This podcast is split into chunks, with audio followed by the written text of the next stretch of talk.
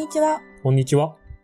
ニッチな人、物、ことが市民権を獲得するための鍵を探す教養小説的ポッドキャスト、欄外。キャスターの小林です。伊藤です。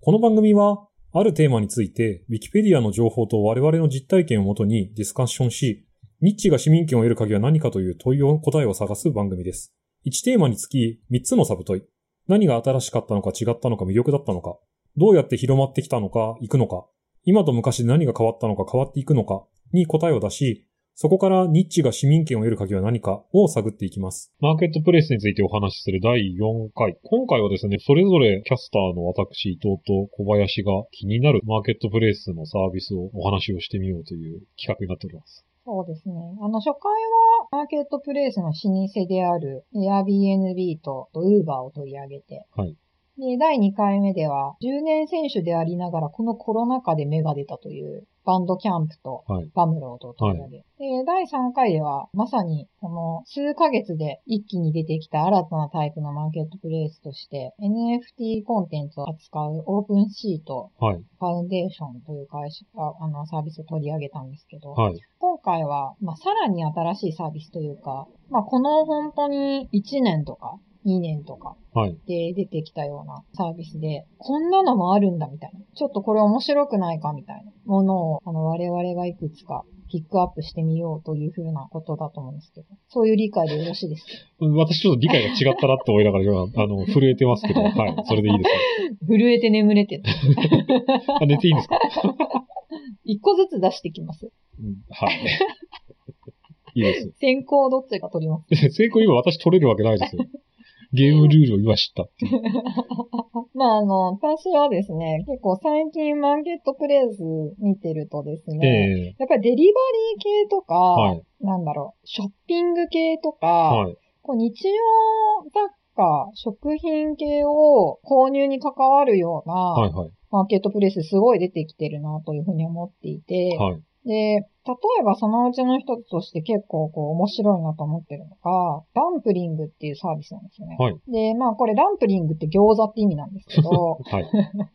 あの、実際のところ多分餃子全然関係なくてですね。はい。これ何なのかというと、買い物代行サービスなんですよね。はい。はい。で、システムちょっと Uber と似てて、ええまあ、自分の家の周りに今買い物してくれる人がこれだけいますと。はいで、その人に、これとこれとこれ買ってきてくださいって言うと、買ってきてくれるっていう、そういうサービスなんですよ。で、あの、今日本では使えないので、多分アメリカの一部でしか使えないのかあな。あ。まあ、サービスとしてはですね、あの、今、サービス展開がされている地域でですね、サービス上で郵便番号を登録すると、ええその地域の地図が出て、ええで、その周辺にいる、まあ、ショッパーがリスト化されるんですね。はい。で、そのショッパーにコンタクトを取って、はい。で、えっと、サービスを使うっていう、はい。はい。あのそういうものなんですよね。で、なんでこれ面白いと思ったかっていうと、あの、買い物代行って、結構こう、なんだろう、世界的によくビジネスモデルとしてアイディアが出るんですよね。で買い物代一番行がってことですね。そうですね。はい。はい。一番最初にこのアイデアが出たのって、まあ私の知る限りなんですけど、5年ぐらい前のメキシコだったような気がしてて。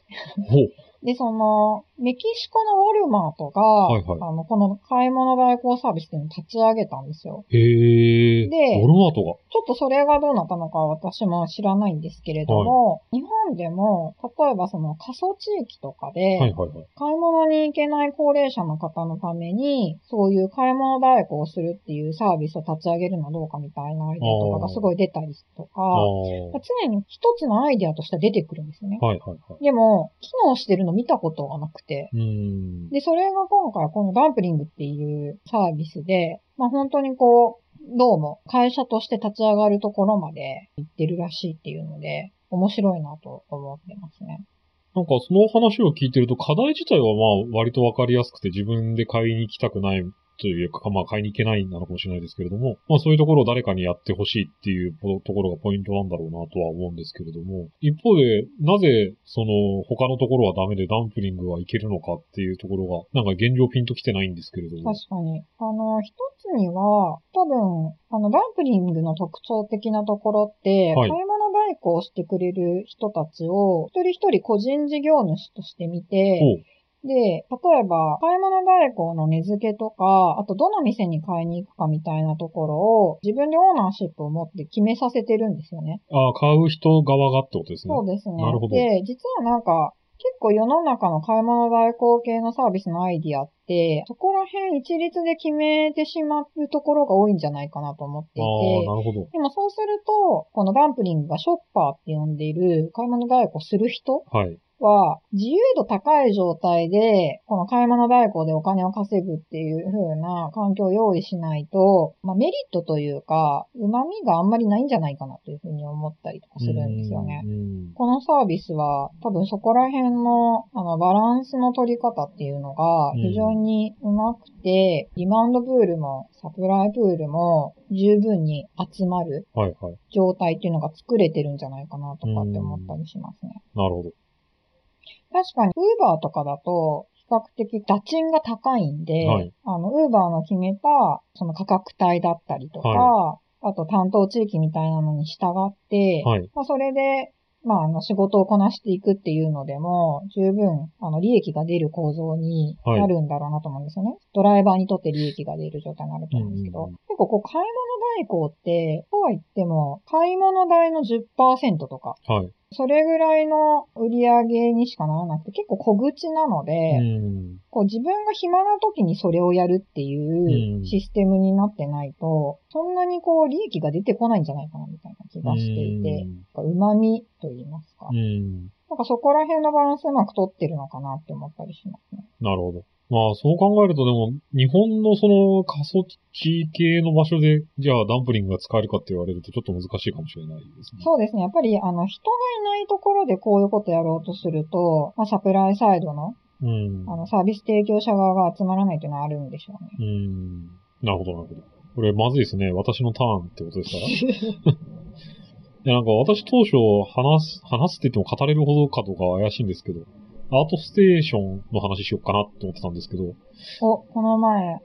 舗やんって気もしてて。エピックに買収された。もうなんかアートステーションって、なんかどっちかっていうと、まあ日本で言うと、フィクシブじゃないですけど、絵とかを上げてるだけのサービスのイメージがあるという感じなんじゃないかなと思いつつ、なんかマーケットプレイスっていうタブがあって、そこでいろんなものが売られてるんですよ。で、なんかそれを見てると結構なんか 3D ゲームのアセットを売ってる人っていっぱいいて、へー。販売できるんですね。そうですね、できます、できます。で、あと、あのプリンツっていうのもあって、販売って意味だと、デジタルアセットを販売する機能と、あと、その額縁に入れるような形で出してる絵をきれいに想定整えて販売するっていう二つの機能があるんですけれども、結構今までのその絵を乗っけるタイプのサービス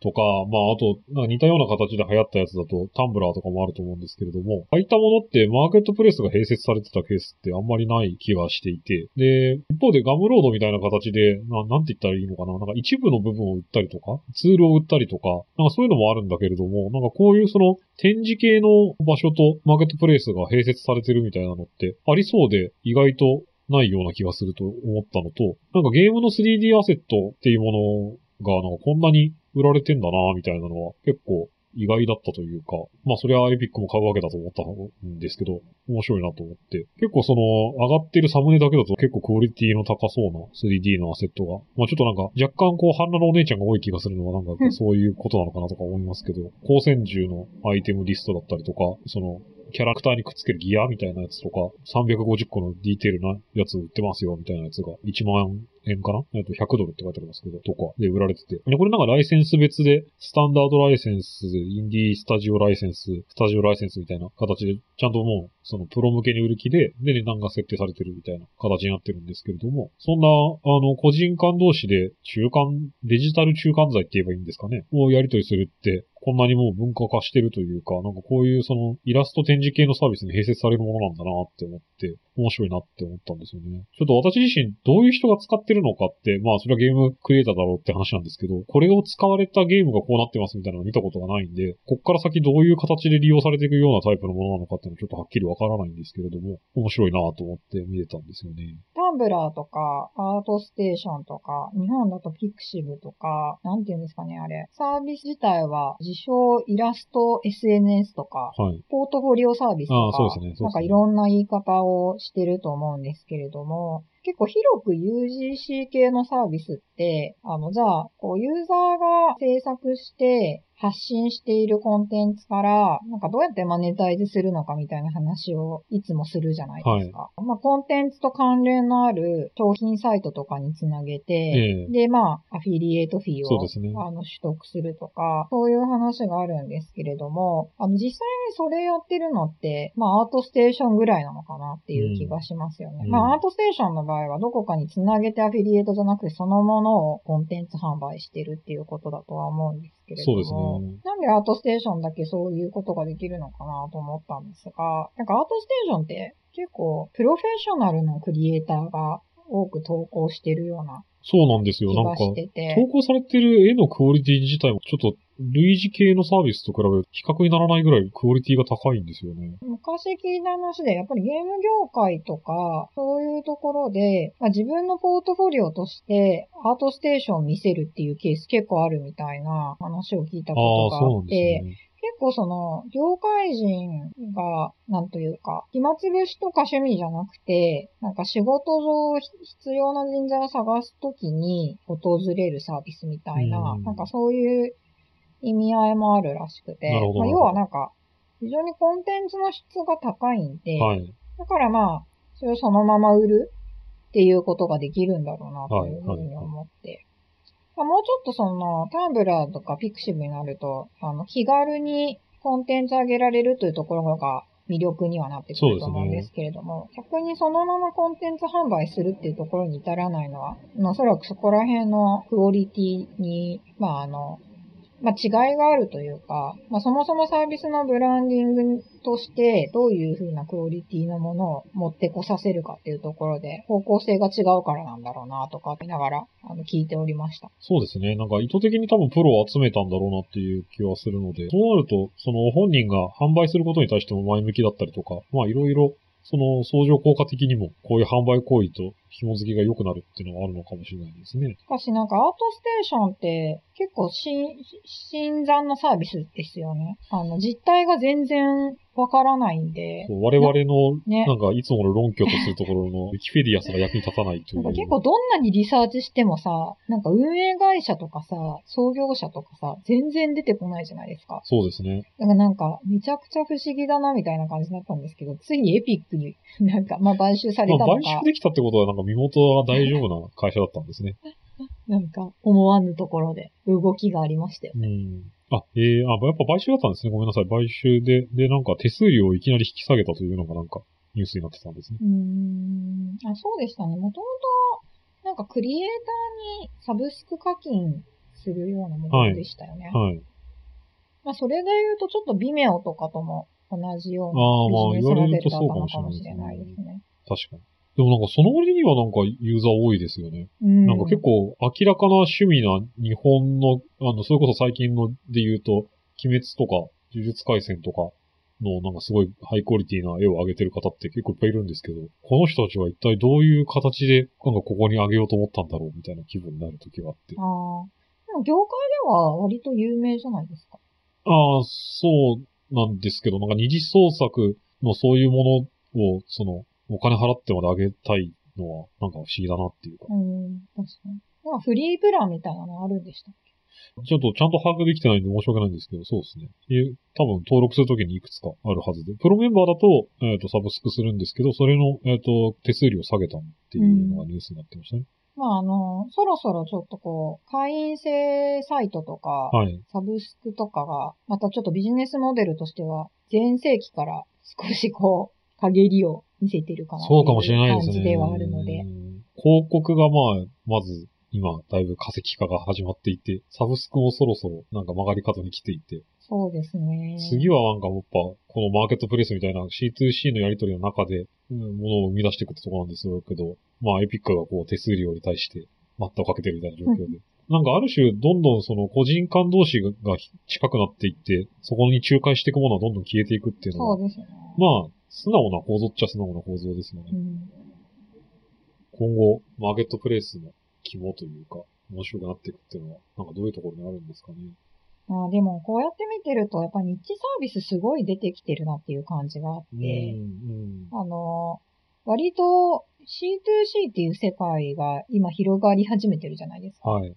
で、なんか C2C になった途端、人の日常生活に関わるすべての領域がビジネス化されるというか、うん。感じになるので、うん多様化が広がるんじゃないかなっていう気がしますのよねうん。で、なんか、アンドキャンプとか、カムロードみたいに、なんかニッチなところでずっとやってるっていうサービスが今後もあの増えてくると結構面白いんじゃないかなっていう気はしますけどね。まあ、結構私が他にすごい面白いと思ってるマーケットプレイス系だと、ペット系っていうのがあって。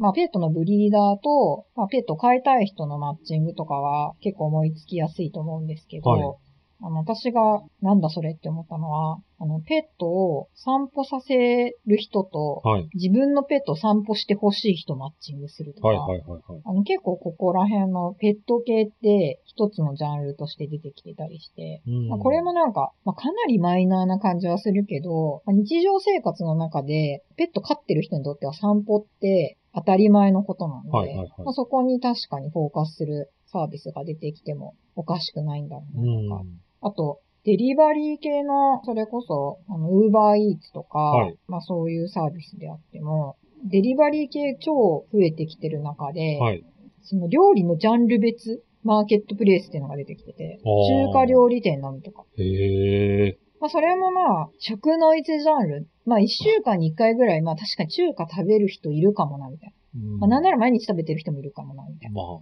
世界なんで、まあニッチといえばニッチだけど、需要があるところにはすごい深い需要がありそうだなっていうので。それはあれなんですかね？なんかそのサービスでしか買えないお店のメニューとかで差別化していくんですかね？いや、どうですか？もうそこを見ると中華料理だけがあるっていう。あ、じゃあもう、なんかある種検索機能のなんかジャンル設定の。チェック1回分がないっていうのがメリットってことですか でも中華だけはめっちゃ抑えてるみたいな。なるほど。でそれなんかいいですよね。こ今日中華食べたいなって思った時に、ウーバーイーツ見るよりも、確かなんかその中華専用のマーケ言われたらットプレイスがあったそっち見そうですね確らかに、だってそっち見るじゃないですか。に。見ますね。だってウーバーイーツはさ、まあその自分のさ、地元で2、3店舗ぐらい中華があるみたいな状態でさ、そのマーケットプレイスはさ、まあ少し、あの、遠いところまで含めてあ、あ。50店舗選択肢があるって言ったら、じゃあまあ中華って決まってるから、こう、そのこっちにしようみたいなね。あとは、やっぱり、まあ、タイマンん？タイマンのマーケットプレイス。ちょっと、これは、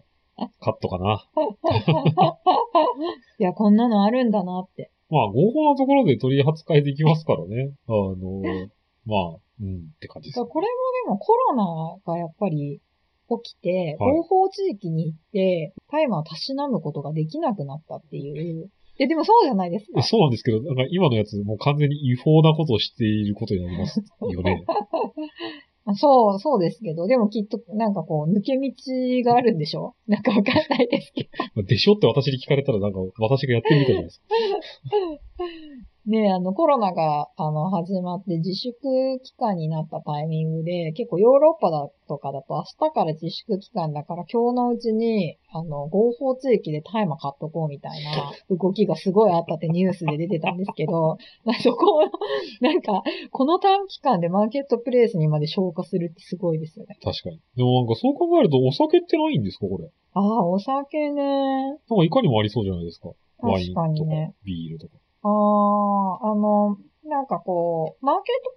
プレイスではないですけど、あの、何種類かのお酒を小瓶に入れて試飲できるサービスっていうのを見たことがあって、まあそれは、あの、小規模な、まあそういう醸造系の事業者はい。と、まあ印象をたしなむ人々をつなぐっていうものなんですけれども、あの、お酒とかももしかしたらあり得るのかもしれまあない、ですね。ちょっと法律の縛りがあるかもしれないですけどね。なんかでも、あの、最近だと結構お店ごとのクラフトビールとか出すケース増えてたと思っに。てたんで、うんなんかそういうのを、なんか専門でやってくれるマーケットプレイスとか、いかにも作れそうな感じがしますねなんか。お酒とかはいいですよね。まあなんかこうして話していろいろ俯瞰してくると、とはいえなんかタイプが大体3つくらいで、その作業を代行してくれる、なんかやりたい人と、あやってほしい人をマッチングする系と、そういう食べ物っていう観点だったりとか、消費財っていう観点で、なんか物を買ってきてくれるっていうやつと、あとデジタル系のものの取引とか、えっと、クリエイターが、えっと、出すものと、そのクリエイターのものを買いたい人みたいな、なんか大体その3タイプの類型が、